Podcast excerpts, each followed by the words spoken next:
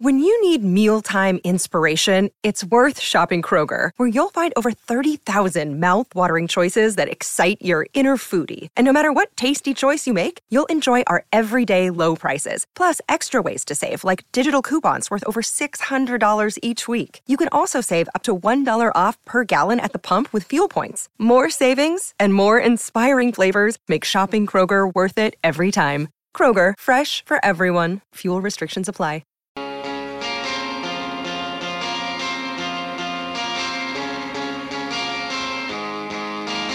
Dwayne's World with Dwayne Russell.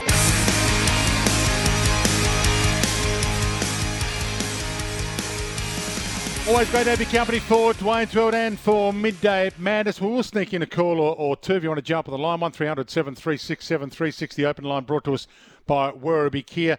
Magic Millions racing on the Gold Coast. You probably couldn't get a better promo. Look, luckily no one was hurt, and that's the great thing, but the Magic Millions promotion on the Gold Coast beach when a couple of horses got free. So there was a kerfuffle. It ended up being front page news on the Gold Coast.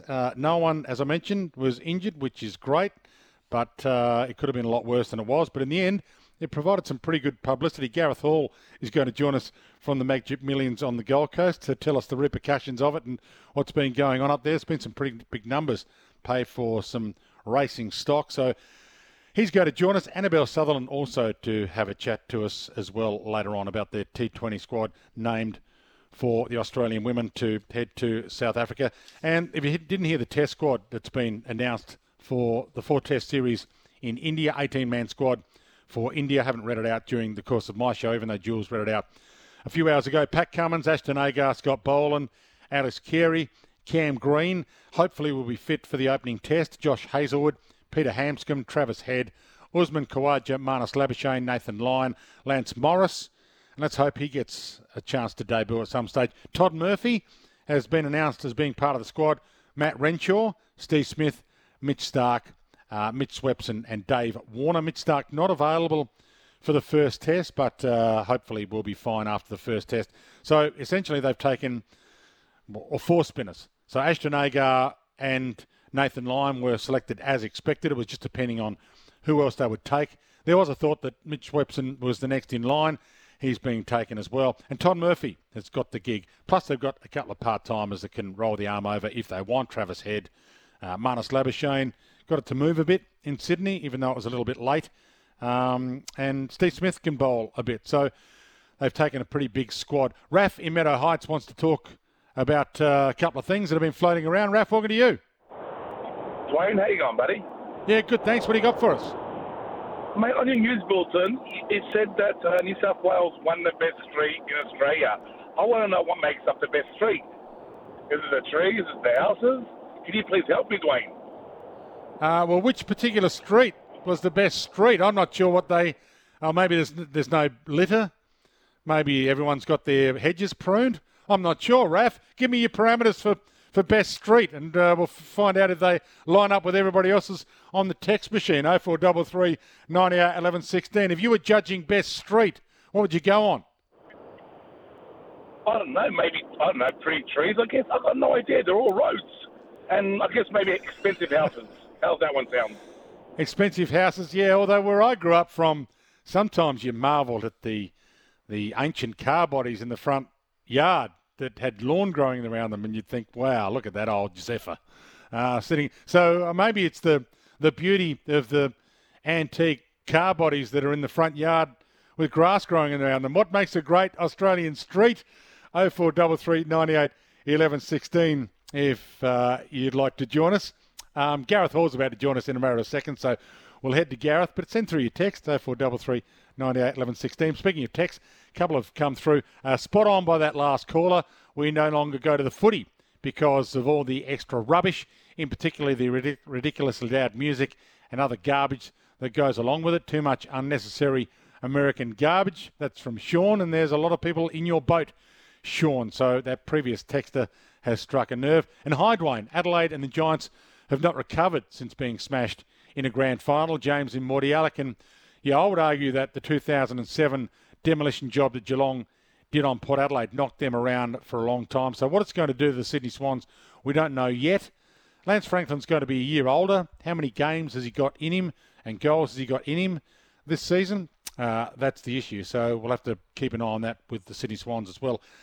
Together with Macca's, we're giving you and a mate the chance to win a trip to Delhi for the second test, Australia v India in Feb, all thanks to Macca's. So the last fan standing quiz is going to happen in about 10 or 15 minutes. So get yourself ready. It's a cricket quiz, obviously. So a heap of quick cricket questions we'll be throwing your way. Lost in the Wash, also not far away. So join us for Lost in the Wash a little bit later on. And one here thanking Chris Anstey for coming on the show. Thank you for having Chris Anstey. Looking forward to the Dirk Nowitzki event. That's from Ryan in Cheltenham. Gareth Hall's been good enough to join me, SEN track host. It was one of the great promos in the end for the Gold Coast Millions, even though a couple of horses did get away. Gareth, welcome to you. Great to have you on. G'day, Dwayne. Great to be on, mate. Yeah, it was an interesting day yesterday for the barrier draw for the 2-year-old Classic and also the 3-year-old Guineas on the beachfront there at Surfers Paradise, because there wasn't too many people really aware that a couple of the thoroughbreds, they have beach races there. It's a tradition now. Each Tuesday during the carnival, that they have the leading jockeys in the country gallop these horses down the beachfront. But a couple escaped their riders yesterday, which made for pretty interesting discussions after that all happened. But thankfully the horses were caught and nothing wrong with them, and they returned back to their stables after that. So your horses are the priority. I like it, Gareth. What about the jockeys that fell off them? How are they? Oh, they're on the beach. They're in the water. Right. So they went for a bit of a swim. I think their ego got bruised a little bit, but that's about all, mate. So I think they went trying to chase those horses, but those horses galloped away and strolled through the streets of Surfers Paradise. But once they were caught, they went and had a drink and headed back home. So were you there? Did you see it? I mean, yep. Surely, was it mayhem when the horses were just crossing the street?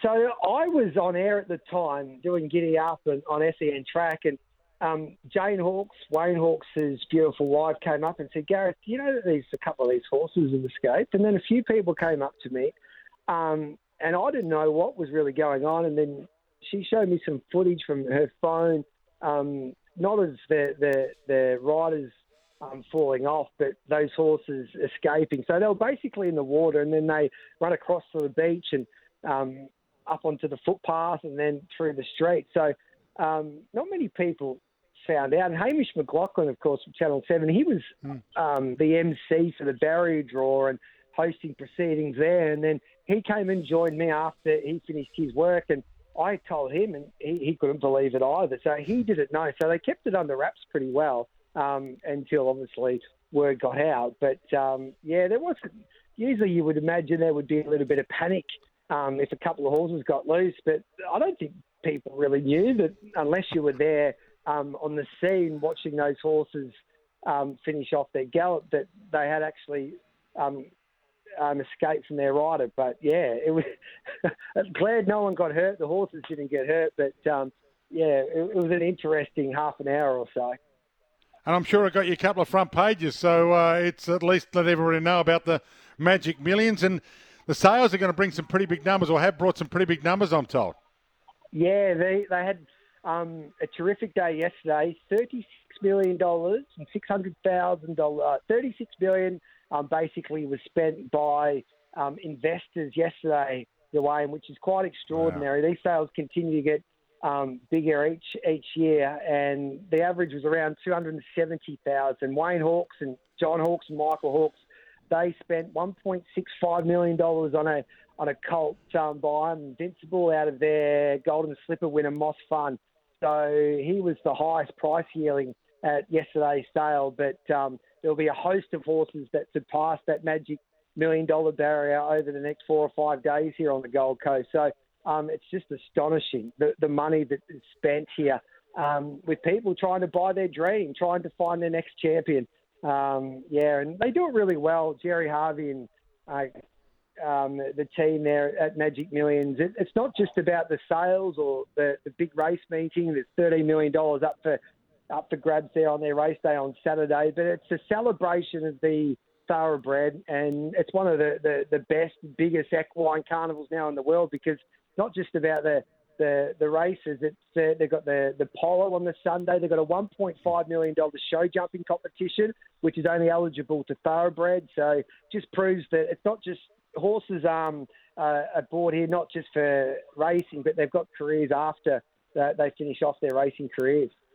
So what are the rich and famous that want to be in the mounting yard and swanning around in the winner's circle during Cup Week? What are they after these days? Are they after a Cup winner, a distance runner? Are they after a Cox Plate winner? Are they after something that's quick, something that can take overseas? Well, here at these sales, Australia is known for producing the best sprinters. So, for instance, that colt that was sold for $1.65 million yesterday from Team Hawks, they basically want to win next year's Magic Millions two-year-old classic worth $3 million and then win the Golden Slipper. So they're sprinters. It's a quick turnaround. So you purchase them in January and they're nearly ready to race maybe at the end of the year because they turn two at the start of August. So that's the plan for the majority of these horses. But you've had horses that have been that have won a VRC derby recently, like a horse like a Totsu. So there's horses that can win middle distance races, but mainly they're here for their sprinting capability. So we breed the best sprinters in the world, and then most of the other, like the Melbourne Cup horses these days, are being purchased over in Europe because they produce the best stays. But our staying quality in this country is improving. But yeah, we're producing the best sprinters in the world. So basically, we're looking for they're looking for 2-year-olds so they can win a Golden Slipper next year. So how much guesswork's in it, Gareth? You're in the business. You're SEN track host and. How much guesswork is in the breeding? I mean, some families are like the Selwoods in racing, I presume. A family of horses might have 3 or 4 really good ones that are brothers, but there's quite a few that have been across the world of sport that have been superstar sports people whose brothers and sisters haven't been that good. Yeah, well, racing's full of those stories. Like Nature Strip, the best sprinter in the world, no one really wanted him. They were nearly basically giving him away. When he kicked off his career, horses like through these sales that were at a bargain price that come to mind. Alligator Blood, he was only purchased for $55,000. He won a Magic Millions. He won 2 Group 1s last season. So, and I think last year and this year in the two-year-old classic, a lot of the horses, at least half the field, are under $150,000. There's some horses purchased for $2,000 in the winter sale that... perform better than the horses purchased for $600,000. So you don't know. It's a bit like going to the draft there in a way. So you got like a Jordan De Goey that didn't really come on later on in his teenage years. So these yearlings can be purchased from here, and then they just develop in 3 or 4 months, and they turn the corner pretty quickly. So it's a guessing game. There is a little bit of skill choosing these yearlings, but you don't know how big their heart is. And you don't know how much they want to win. So until they can talk, we're in a little bit of trouble. You do need a lot of luck, basically. And before I let you go, are we ever going to live in a world where Sydney and Melbourne's racing hierarchy work together, or are they going to be at each other for the next however many springs in our lifetime? I don't know. Well, as long as Peter Valandi's the boss of Racing New South Wales, he'll be wanting to make sure that New South Wales is the best state in Australia and Victoria, the same. So I think it worked okay last year. I thought that some of the race meetings, like on Derby Day, I didn't mind the Golden Eagle on the same day as Derby Day. And I'm one of those that really enjoyed the Everest on the same day as the Caulfield Cup. You packed out Caulfield last year for the Cup, and there was 40,000 people at Randwick. So I think even though there is a rivalry between the two states, the last 12 months, I think it's been great for racing. And if you've got packed houses in Sydney and in Melbourne on the same day watching this wonderful sport, I think it's a positive for mine. So, yeah, I don't mind the rivalry. It keeps everybody honest. What's the best track to attend, Gareth, in the middle of their sort of peak race period? Is Randwick better than Flemington or the Valley? They've all got their own charm, Dwayne. It's The Moonee Valley, there's something special at the Coliseum there, when, especially on Cox Plate Day, because you're on top of those horses. And some of Australia's greatest sporting moments have been at the Valley. There's nothing like walking. It's like walking to the MCG when you go to Flemington headquarters for racing in this country. And Ramley's got that special romance about it as well. And even when you go to Perth and Ascot, when they fill out that place, and William Pike is in a difficult position, and half of the crowd there have got their money on him to get them out of trouble. And when he bursts through the centre and that roar, there's no better roar in racing. So I think it's, even at a bush track, when they pack out the place at a picnic race meeting, there's a great vibe. So I think it's just a personal preference. For mine, I think there's nothing like Flemington on a big day like a Derby Day. It's a special place. And what's got the best party, Gareth, if you didn't even want to watch a horse go around? The best party, that's a great question. Moonee Valley's pretty good. I like going out to a few of the country race meetings, like you head to a country cup or even a picnic race meeting where everybody enjoys themselves, and the beers are $5 and the hot dogs are $4. Dwayne, that's my cup of tea. You have a good day out, and so I enjoy getting out to the country areas, mate. But if you're winning, the party's good. Doesn't matter what track. Yeah, you're preaching to the converted there. I think I've been to about the last 30 Geelong Cups. You're in the birdcage and up in the committee room. You're going to come out with us battlers there, and I'll take you to the races, mate. We'll have a good time. Hey, I've done it hard in the public section at the Valley many a time, Gareth. And I've been in the cab queue after the last when you're waiting 2.5 hours for a cab. Don't worry, I've done it hard, Gareth. So I deserve to be, not the committee room. I deserve to have a stool every now and then. I'll tell you what, Geelong Cup's a ripper. And Yarra Valley, one of the most picturesque racecourses in Victoria as well. So there's some beautiful picturesque courses as well. And everybody, you're from Geelong, everyone loves our hometown cup. When we were at Geelong doing our show there, last Geelong Cup meeting, it was great just to have crowds back, 15,000 people there, and the Cotton on Marquee was pumping, and people in Geelong love it. And you're calling Friday night football, you're the biggest name, one of the biggest names on SEN. So every time you go to the races, just call Hutchie, and he'll deliver a helicopter for you, mate, and away you go. Well, they took my local racecourse off me. Cheltenham was my home. That's where I grew up. So they took that off me, unfortunately. Hey, Gareth, great to have a chat to you. I'll let you get back, mate, to the frivolities up there. You ever been to Cheltenham when it was in its glory? No, I didn't, actually. It was a little bit before my time, mate, in Adelaide. But, I think I've seen some videos of it, and they tell me that they should have never sold it in South Australia. I missed that, unfortunately. And you're talking about food. The pasty on the way out at Cheltenham, you always kept $1, regardless of how much you lost. You made sure you kept $1 for the pasty, which was steaming hot. It had no meat or vegetable in it at all. It was just a flat pastry, but boy, were they good.